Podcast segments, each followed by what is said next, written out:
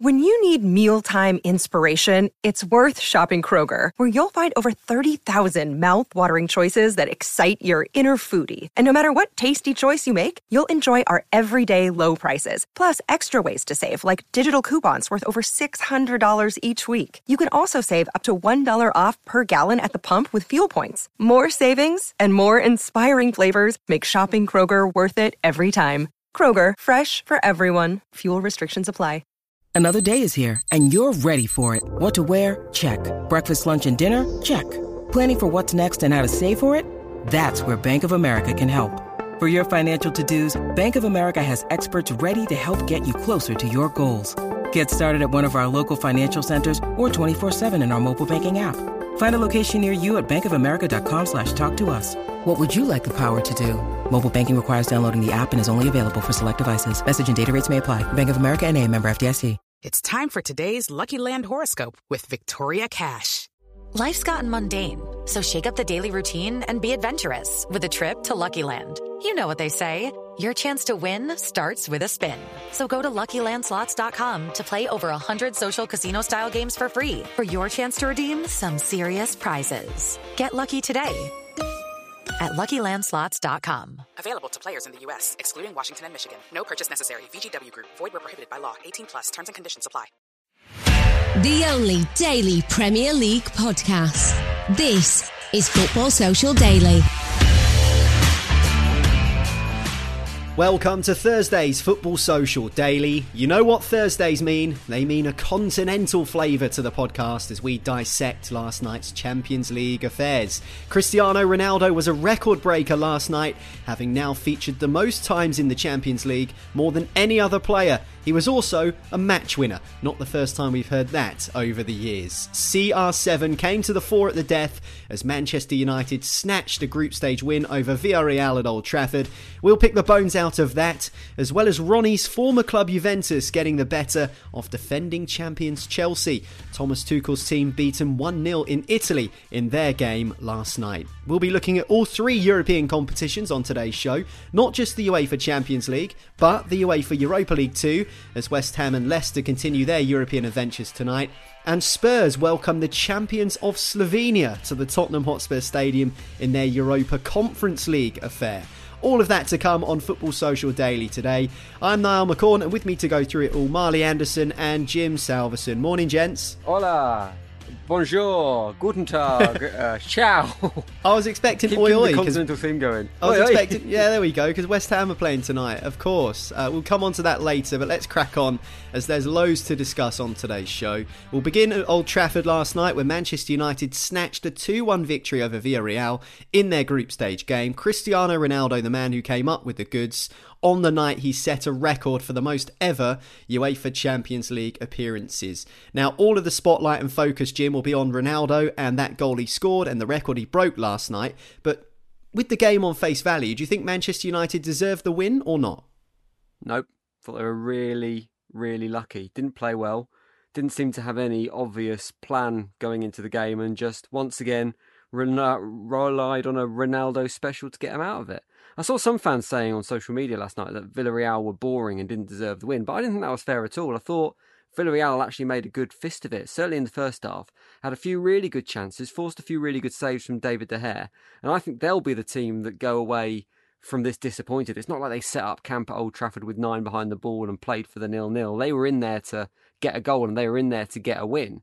And I think last night kind of encapsulates the problems that there are at Manchester United at the moment and the problems with Ole Gunnar Solskjaer as the manager of that team and his perceived lack of leadership is that he seems to be a very old school manager. He seems to rely on this idea of motivating a team and reminding players that they're playing for Manchester United and that's special and that should be enough to get a result. And I think the game's moved on from when he was playing under Alex Ferguson, not to do Alex Ferguson down as a very intelligent tactical manager.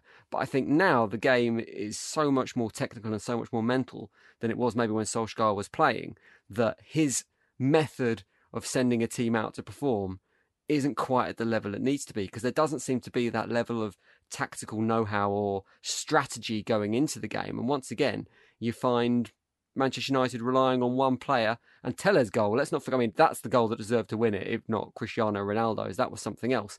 But they can't rely on that every week. And I think Gary Neville recalled it in the post match. He said, Manchester United are delivering moments, but those moments won't go for you in certain games. And that's exactly the point. They're relying on moments of brilliance and moments of luck. And if you compare them to Manchester City, and this is why Manchester City are so good, is they're really functional when it comes to goals. You can see the goals they score are goals off the training ground. They're well worked. Same with Arsenal under Wenger when they were the Invincibles. You could see where the work was going on the training ground. They're drilled, they know what they're doing. The goals might not always be as spectacular, but you can see the thinking behind them, and you don't really get that with Manchester United. So, no, I don't think Manchester United were worthy winners last night. I think they were very lucky winners. I think you're right with the Telles goal as well, because even though that did look like a training ground move with the way Fernandes clipped it across, how many times is Telles going to try that and it doesn't come off? You know, he shanks it, yeah. comes off of his shin, goes over the top. So for him to meet that as sweetly as he did and find the corner, um, you're right, is a moment of individual quality. But I thought David De Gea was really good again last night, Marley. He's been excellent all season. I think he's come up with some huge saves in the Premier League, some really important ones last night. Yeah, definitely. I think um, he's his performances were well this season have been brilliant, um, and last night proved it. I think if they'd had you know De Gea not in top form, or or maybe even Henderson in goal, it could have been it could have been three 0 at half time, like easily. You know, there were there were saves he was making which were at the top of his game. I think Danjuma had a couple, and Paco Alcacer had a header and a and a, a chance he, he, he, wasted as well. But um, yeah, he's he's been, he's probably been Man United's best player. When you take out all the, the hype over Ronaldo, he's probably been as good as Cristiano Ronaldo, if if not better. Um, so yeah, it's uh, it's something the rest of the team just need to pull themselves to to his level at the minute because they're they're just sort of floating along and, and almost expecting to win games and not actually trying to to produce something that will actually win them a game. It was it was a another another weird performance that was papered over the cracks when uh, when Ronaldo scored that late winner. I, th- I thought it was interesting what Jim mentioned about tactics because I think United tried something slightly different last night. There were rumours in pre-season that they could play a 4-3-3 at times this campaign. Did seem like that was the case at, at periods last night against Villarreal, that 4-3-3 formation when Solskjaer normally prefers 4-2-3-1. And a lot of people I've seen on social media, Marley, have said that United just simply don't have the personnel for a 4-3-3 or an alternative formation. Would you agree with that? Because, in my opinion, I think good players should be compatible in most systems, but it isn't always as simple as that. Um, I I think four three three suits them slightly better than four two three one because I feel like they've only got one defensive midfielder really in the in the entire squad, and that's McTominay. Um, I mean Matic is okay, but you're gonna you're gonna say Matic is is old, and you want to find a system without him. But if you look at how they they want to play, um, and you think four three three, you think have they got wingers? Yeah, they've got Sancho, they've got Greenwood can play from out wide. Um, Ronaldo's played out wide all his career. I'm sure I'm sure he could still do a job on the left. Um, and then they've got plenty of strikers. Martial can play from the left. Rashford when he's fit again. Um, and then you look at the centre midfielders, and Pogba's best position is when he's got two people alongside him to to sort of free him up a little bit. So if you're looking at that, you've got if you look at, look at a midfield three, if you have a defensive midfielder, which is probably McTominay, he's probably the best of the bunch. Then you look at who plays alongside me. You got Pogba, and then you got Van der Beek or, or or even Fred. But Van der Beek is a guy who's just never getting a chance. He, he looked frustrated again last night with with his. Um, I think he, he slammed his or chucked his his bib down again and just thought, "Oh, what's the point? What am I doing here?" And I, I do feel a bit sorry for him because there's a quality player in there, but he's just not getting a chance. Um, and yeah, it, it must be frustrating when you know games in the balance. You cost forty million quid, and the, you know the the um, the manager won't won't even entertain the thought of, of putting you on the pitch. I think the problem is with a four-three-three, where it comes to Manchester United, is how do they fit the talent they've got into that formation? Because the midfield that you call there, Marley, which is probably the right midfield, you've got Pogba on the left, and then you've got probably, as you say, like a Fred or McTominay playing alongside him. Then you've got so much attacking talent that you've spent a whole load of cash on to fit into that front three. You've got um, Bruno Fernandes, you've got to fit in there. You've got Cristiano Ronaldo, Mason Greenwood, Marcus Rashford, probably Cavani, Jadon Sancho. That's not that's not even mentioning like Anthony Martial. It's it's almost it's almost as if they've they're a victim of their recruitment where they've suddenly got all these players that they can't they they're, they're trying to fit into a formation rather than going going right. This is how we want to play. We know like look at Thomas Tuchel at Chelsea. He's gone right. This is my formation. I'm playing five at the back. I need three people who can play in that centre back position. Then I'm playing my two double pivot or whatever the common term is changes all the time and then I'm building on the attack in front of that. He looked at that, he worked out how that was going to play and he recruited accordingly. Manchester United have bought players that were available that had a hype around them, Jadon Sancho, Cristiano Ronaldo, without necessarily thinking about how they were going to fit into a formation. So they they bought individuals rather than a team, and I think that's the challenge they have now. Is they've now got to find a formation that works for bringing in as much of that talent as possible, and that doesn't look particularly easy.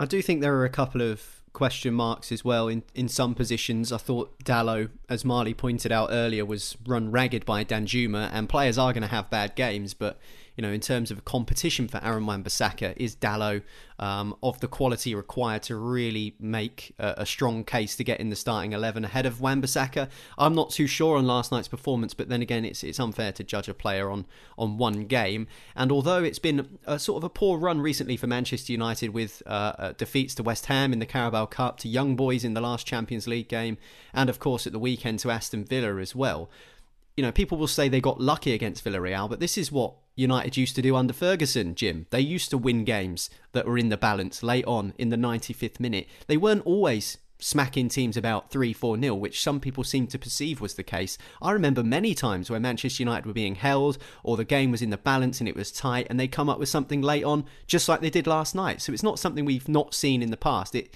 it has happened from a Manchester United perspective before. Yeah, but the results around it have some context to that, don't they? If you've won four out of your last five, and then you have a lucky win, which you should have lost. That's okay. You can accept that. When you come off the back of losses to West Ham and Aston Villa, who are two teams you should be beating, and then face the team that are 11th in the league currently, who aren't having a great domestic campaign, let's not forget, despite their presence in the Champions League, they are all teams you should be beating. You shouldn't be relying on those lucky breaks, those lucky wins. So I get what you're saying. It's like, there's that cliche, isn't it? The sign of a good team is winning when you don't deserve to, winning ugly. But if you're going to have that tag, if you're going to do the sign of a good team stuff, you need to win games convincingly as well. And I think they are few and far between for Manchester United. Have they really had a dominant performance since the opening day against Leeds? I don't know. I, I don't think so. I don't. I don't think that was. I mean, that there was a lot of hype around uh, that win. Newcastle potentially. You might, yeah, might they beat us pretty comfortably. yeah, but like, Newcastle, isn't it, Marley? exactly. Yeah. So I mean, I'm not. Sure, I don't think they're putting in those performances that warrant that kind of sign of a good team tag at the moment. Well, maybe that win over Villarreal with Ronaldo's late winner will be a turning point for Manchester United and for Solskjaer. They won 2 1 in their Champions League group stage game at Old Trafford, a really important win in the context of the group for them as well, after losing to Young Boys in their opening group game. Chelsea were on the receiving end of a defeat, though, their opponents Juventus in Turin. That's two losses in a row now for Chelsea, but they have lost to Manchester City and Juventus, admittedly but they didn't score any goals in those games. Marley, is that of concern for Thomas Tuchel at all? Because he'll be disappointed that being defending Champions League winners that they didn't get at least something away from home against Juventus, perhaps.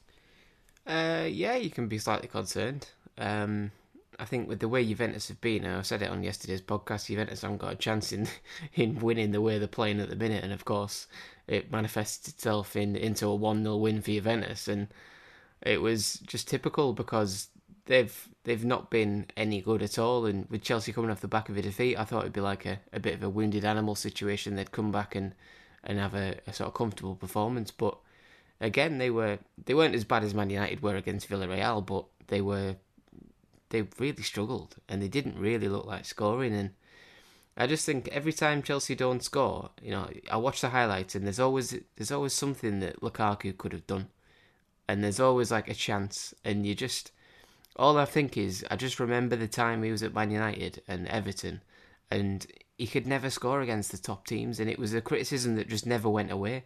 And That's exactly what Manchester United fans say about Lukaku Yeah. and about why it was right for him to leave. You know, it wasn't that he couldn't score goals, it's that he wasn't scoring goals against the bigger sides in the big games. And Yeah. in the last two games, he's cost ninety-seven and a half million against Manchester City and against Juventus, and he's he's sort of not really been involved, has he? Yeah, it's just it's it's a it's a genuine criticism. It's not it's not like a, a, narrative without truth. Like the stats are there to back it up. He, he doesn't score against the top the top teams, and if you want to win the Champions League, like Chelsea will want to win the Champions League this year, you know you've got to score against top teams over and over again.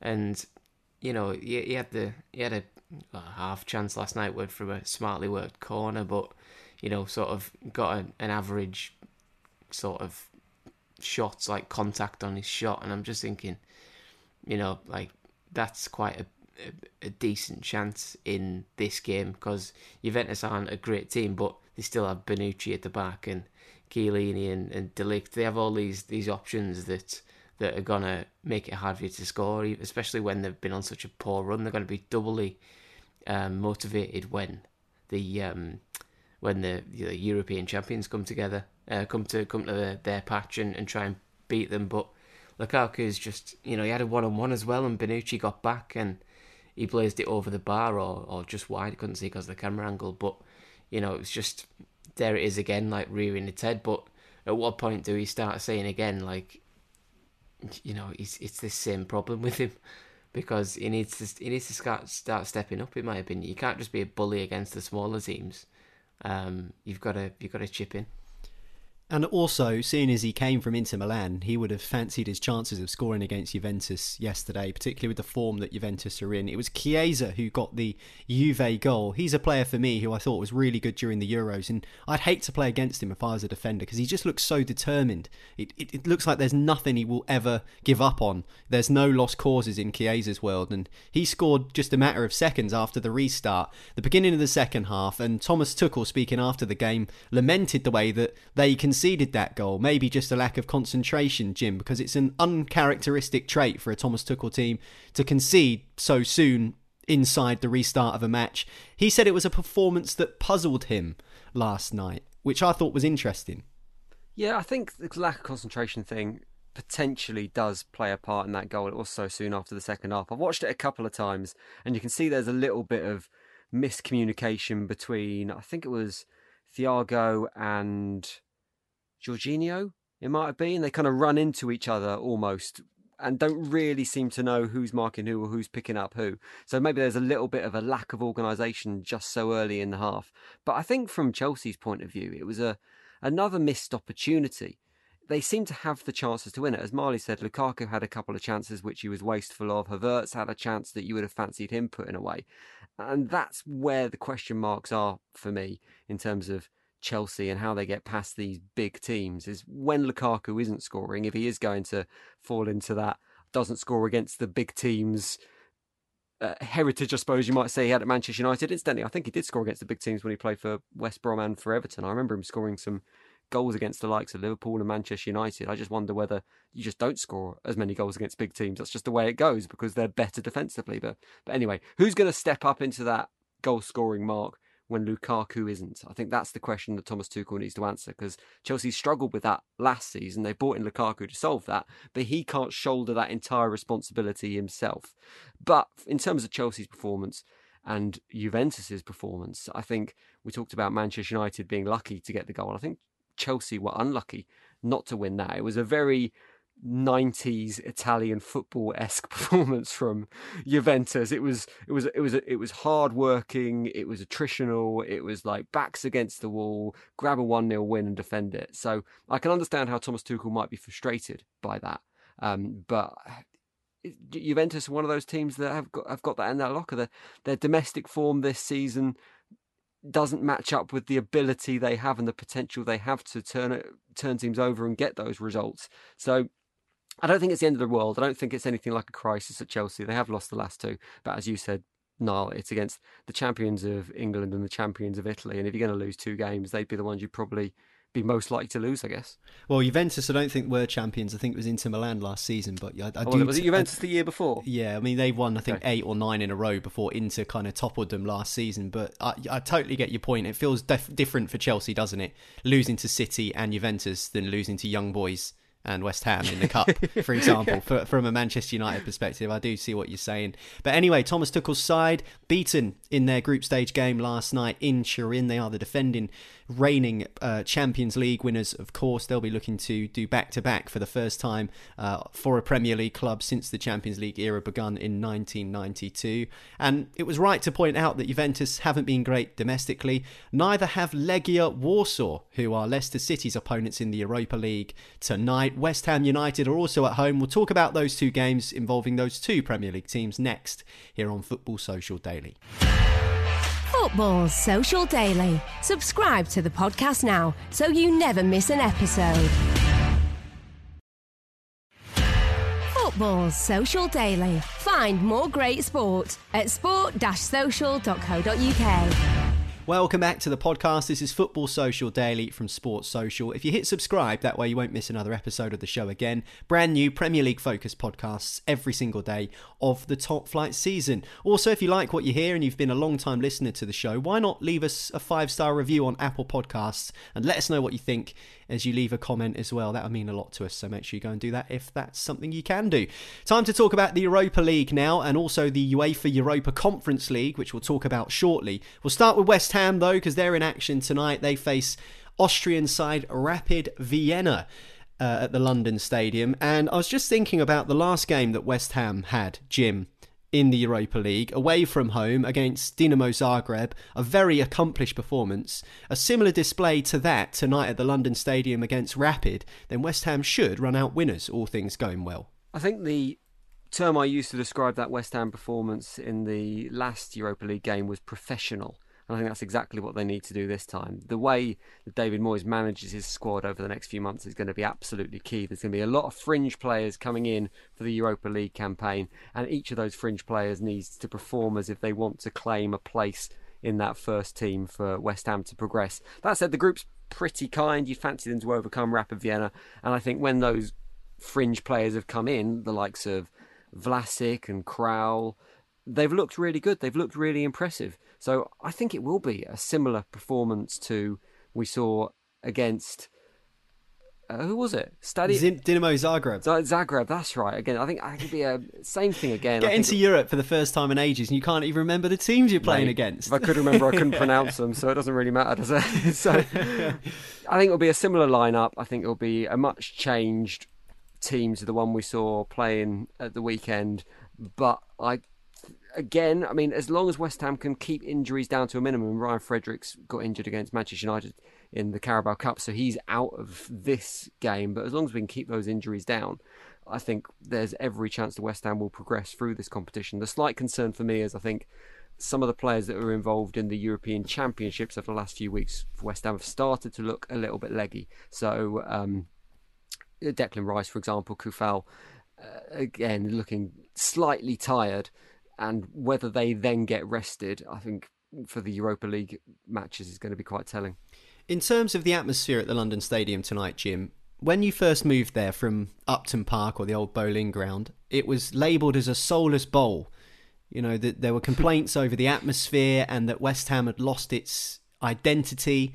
But with the way that the team has performed in the last 12 to 18 months, particularly this season with the European football back as well, is that soulless bowl tag gone now, do you think? Do you think that there is a distinctive atmosphere at the London Stadium and it feels like home now for West Ham, or is that still going to take a few more seasons?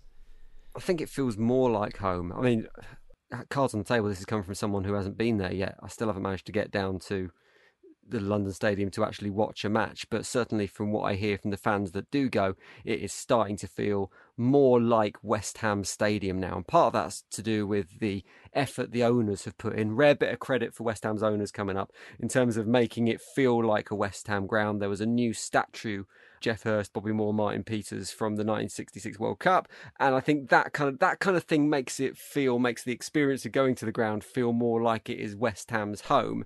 But at the end of the Because the original was still on i i on Upton Road, isn't it? Yeah, yeah. Berlin left, Road, They didn't want to move yeah. the original. They've left the so- original there. Mm. Yeah, exactly. So it, it, it's never going to be Upton Park, and that's the important thing to remember. It's never going to be a small, boxy stadium where the fans are right on top of the pitch because it's a modern stadium, and modern modern stadiums, by their nature, just have less atmosphere. Particularly when teams aren't doing well, they become a atmosphere vacuum, and I think we've seen that at any team that's moved to a new stadium. It's happened at Leicester City, it happened at Manchester City. Until the good times come, it doesn't really feel like home. But when the good times come, those places can be absolutely buzzing. So I think it is just a modern stadium. It is never going to recreate the spiritual home of West Ham. But the more the team before that perform there and the better they get, the more fans are going to enjoy going there. And in just like Leicester City or Manchester City Stadium, when we get 10 years down the line, there'll be more people in the ground that think of that as the place they go to watch West Ham than they do think of the Boleyn Ground. So it's kind of like as the generations move forward, it naturally starts to feel like home. Well, European games always produce a good atmosphere. I always think floodlit games uh, are a reason to get excited for fans. West Ham welcome Rapid Vienna from the Austrian top flight to the London Stadium tonight. Just if you are slightly unaware of the quality of the Austrian top flight, it's eighth in the UEFA coefficient ranking, which puts it above the Scottish Premiership. So um, I don't expect Rapid to come and lie down. I think they'll give West Ham a decent game, that's for sure. Leicester City, meanwhile, are away in their Europa League game tonight in Poland, in the capital against Legia Warsaw. No Kelechi Iheanacho, though, Marley, as he wasn't allowed into Poland because he didn't have the correct documentation. Brendan Rodgers kind of brushed it off as something that was unfortunate and you know, it's, it's just the thing that they're going to have to deal with tonight. Do you think we'll see this sort of thing regularly with the way that COVID is still in and around Europe and travel, or is this just, you know, a, an unfortunate incident which hopefully they can get resolved for next time because it'll be a miss for them? Um, I really don't understand how this has happened. Um, they they they're admitting, uh, sorry, they're insisting that it's not anything to do with COVID, and they're saying like it was just the wrong documentation. But I don't really know. I don't really know if we'll ever get the answer to what it was, and I don't really know of like you know is is it a passport thing? I think his passport didn't match his ID or something like that. His visa was different to his passport. I think yeah, the information was was incorrect on one of the forms by the would sounds of it. So it, it does have... just sound like an administrative error. But you know to lose a player like Iheanacho in a in a mm. game in which Leicester really want to win to go top of the group, then um, you know that that's a bit of a blunder, isn't it? Yeah, I, I just wonder whether it was his his his birth date or something. But I don't know. Maybe we'll find out in the future. But his I think his only start this season have came in the um, in the Europa League, and he's he, you know he, we showed last season uh, at the end of last season how how good he is. So you know, is um, it's a blow for, for Leicester and for Kelechi himself because he was, I think he's I heard at the weekend he got like 18 goals in his last um, 24 Premier League games or something like that. So it's um, it's something where he would want he would need that game time, um, you know, away in in a, a, a hostile atmosphere, but he would want that game time to to push his way back into Brendan Rodgers' plans, but you know, obviously he's not going to get that with this weird little error, but Leicester should still be still be okay, even though they're not playing in the um, in the best sort of way right now. You know, they've had a couple of dodgy results, but that's what this you know the Europa League gives you a chance to to flush that out your system and to uh, to get a bit of momentum back in before they play the weekend. So um, hopefully for them they can they can get back on the horse and and see off uh, Warsaw. We mentioned atmosphere, and I think Legia will have a very um, unwelcoming atmosphere, let's just say. Uh, hostile, I think, is a good word to describe. I don't think it'd be hostile towards the Leicester fans or the players, just trying to make it as difficult an environment as possible for the Leicester players to play in. Um, there'll be no Ndidi, he's suspended due to picking up a red card against Napoli in their last group game. Jonny Evans is injured, but as Marley says, they, they keep drawing and they come up against a Legia side who are in the group stages for the first time in five years. It's not often Polish sides get into European competition.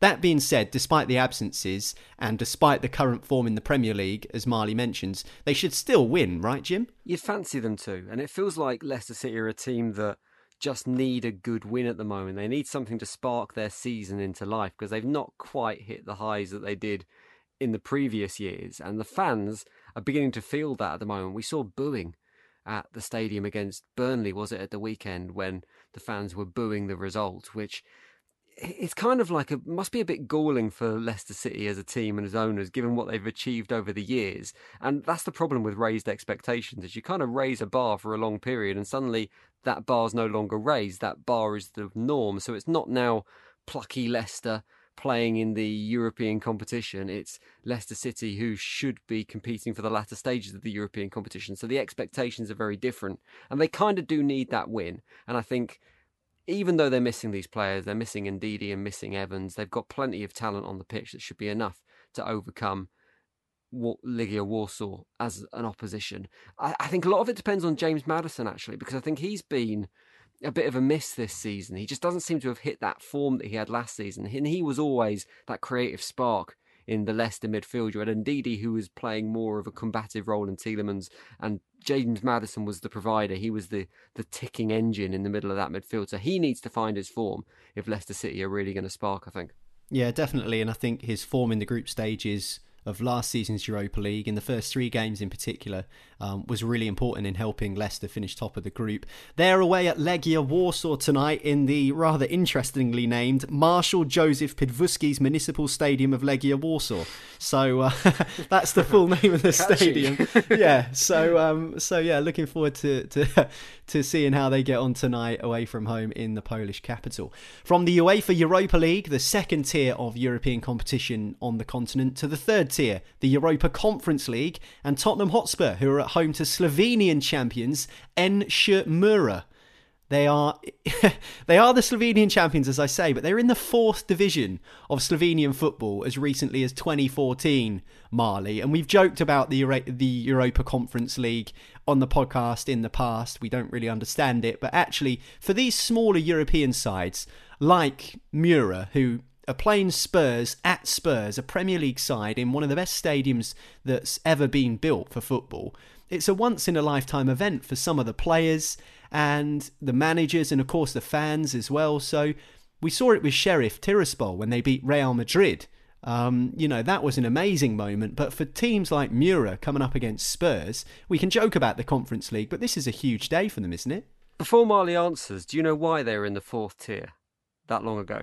Not sure. What the reason behind it was? No. Because they were only formed nine years ago. They didn't exist before nine years ago. Talk about Manchester City having no history. This is a team that literally have no history. And they I did I did some research because I've never heard of this team before. So their full name is Nogometna Šola Mura, and they were actually knocked out of the Europa League. So they went through the qualifying stages of the Europa League, knocked out by Sturm Graz from Austria. So they, that's why they find themselves in this bargain basement league alongside Spurs. So in terms of like you go, oh, they've never won anything before. They've never won anything because they didn't exist that long ago, which is crazy. Well, I was going to say, a great day for the players and the fans, but it doesn't sound like there might be too many fans if they've only been formed nine years ago. Probably still building that fan base. But I guess the point still stands for the players, Marley, doesn't it? That, you know, a chance for them to play against Tottenham. These sorts of things for a side like Mura don't come around too often. Yeah, definitely. It's like, it's their uh, highlight of their career. They're almost like a cup final, I think. They, I have seen them in in the Europa League knocking around. I think in the last couple of years, not not watched them or anything, but I've seen their name knocking around, and they're usually the one I back against them. I betting betting accumulator going never heard of them. They'll lose. Um, but yeah, tonight is. Do you know what? I actually think Spurs have got quite lucky with this group because um, it's not.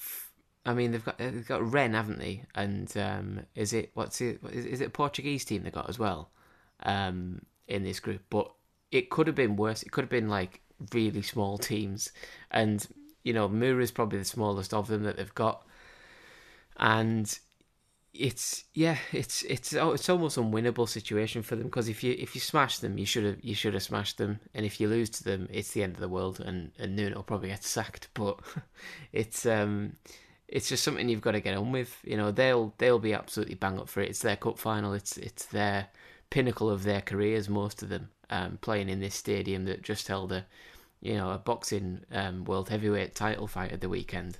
um, and it's just, you know, everyone watched that and thought, wow, bloody hell, we're, we're going to be playing there on, on Thursday night.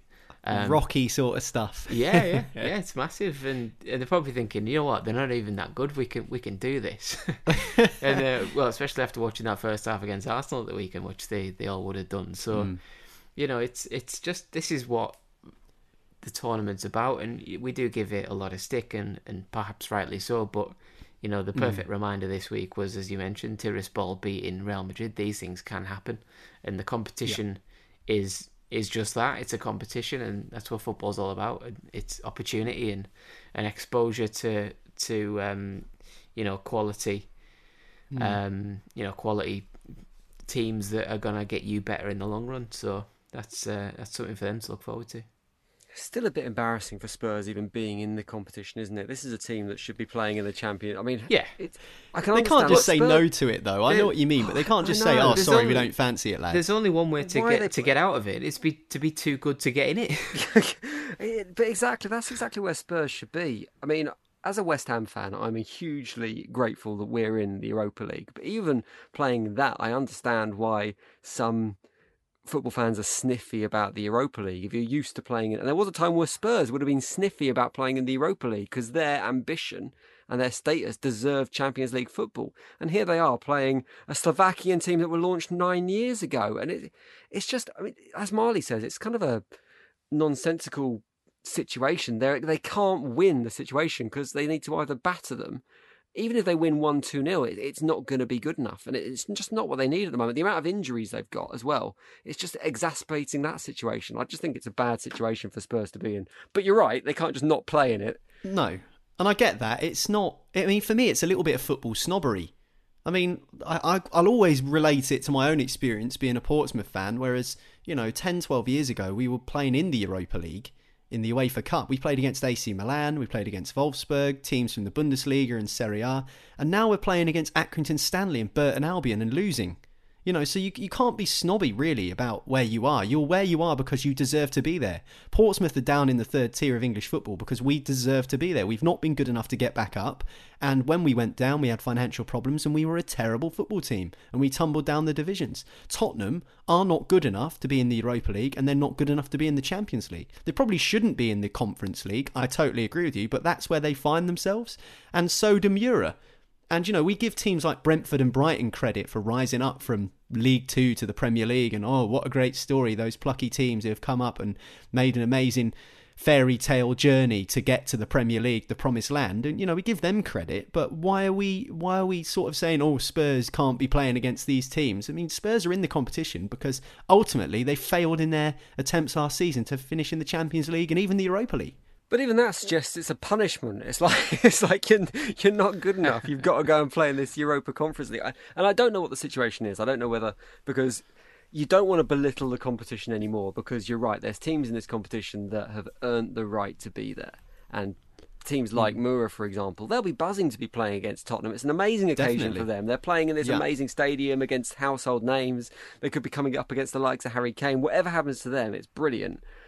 But from our point of view, and as from Spurs fans' point of view, they're not going to appreciate being there. They're going to look down on it. And I don't know what the solution is because do you go, right, championship. If you're in the championship and you lose the playoff final, this is what you get as a, a kind of make weight. Do you give it to the, the team that wins the fair play league? I, I don't know. I don't know what the scenario is. It seems like a bit of a flawed idea to even have Premier League teams in it, to be honest with you. Well, I wonder whether the Europa League should have been like the second string of European teams who yeah, don't necessarily make the Premier competition. If you're not in the top four or five European leagues, you're not included in it. I definitely yeah. agree with that. I think that would have made a, a better and healthier competition as well for some of the smaller clubs and give them a chance to win silverware. But Tottenham at home to Mura tonight. I wonder what the attendance will be at Tottenham Hotspur Stadium. Mura lost their group opener to Vitesse Arnhem, aka Chelsea reserves, 2 0. Um, who are the other team in the group? Tottenham drew with Rennes one apiece, I think it was, uh, or two apiece, sorry, in their last group game as well. Surely defeat tonight for Nuno Espirito Santo and Spurs unthinkable against the Slovenian champions NŠ Mura. Okay, well that's it. We're done. Um, European competition done for another week. Uh, obviously, the group stages uh, return, I think, in mid-October, but they seem to come around pretty quickly after that with the group stage games in and around November, December time. So I'm sure we'll be talking about more European football between now and then. Uh, where are you going to take in the West Ham game tonight, Jim? Um, I think I will be sitting on my sofa trying to watch it very legitimately on BT Sport, having paid my full subscription. beer or no beer? It's midweek. I don't tend to drink in midweek. Um, it's Thursday. The, Is that I'll midweek the, still? I'll see how the first half goes. Uh, depending okay. on the first half, depends whether I'll have a beer. when when Antonio pulls up with a hamstring injury. Marley's already cracked open the Newcastle Brown Ale after an- another weekend of supporting Newcastle Yeah, United. I had one yesterday watching the uh, the cat hearing. That's it for Football Social Daily today. We'll have a bit of a rundown on tomorrow's uh, on tomorrow's podcast of those European games that take place tonight, as well as looking ahead uh, in part to the weekend's Premier League action. We'll have a full preview of those games on our new show, The Dugout, which is released Friday night or early Saturday, depending on where you are in the world. Former Premier League players Trevor Steven and Dean Hammond will be joining me on the dugout to discuss the games coming up this weekend. So hopefully you can join us then. If you hit subscribe, that way you won't miss it. But that's it from Jim Marley and myself on today's Football Social Daily, and we'll catch you next time. Football Social Daily. Subscribe to the podcast now so you never miss an episode.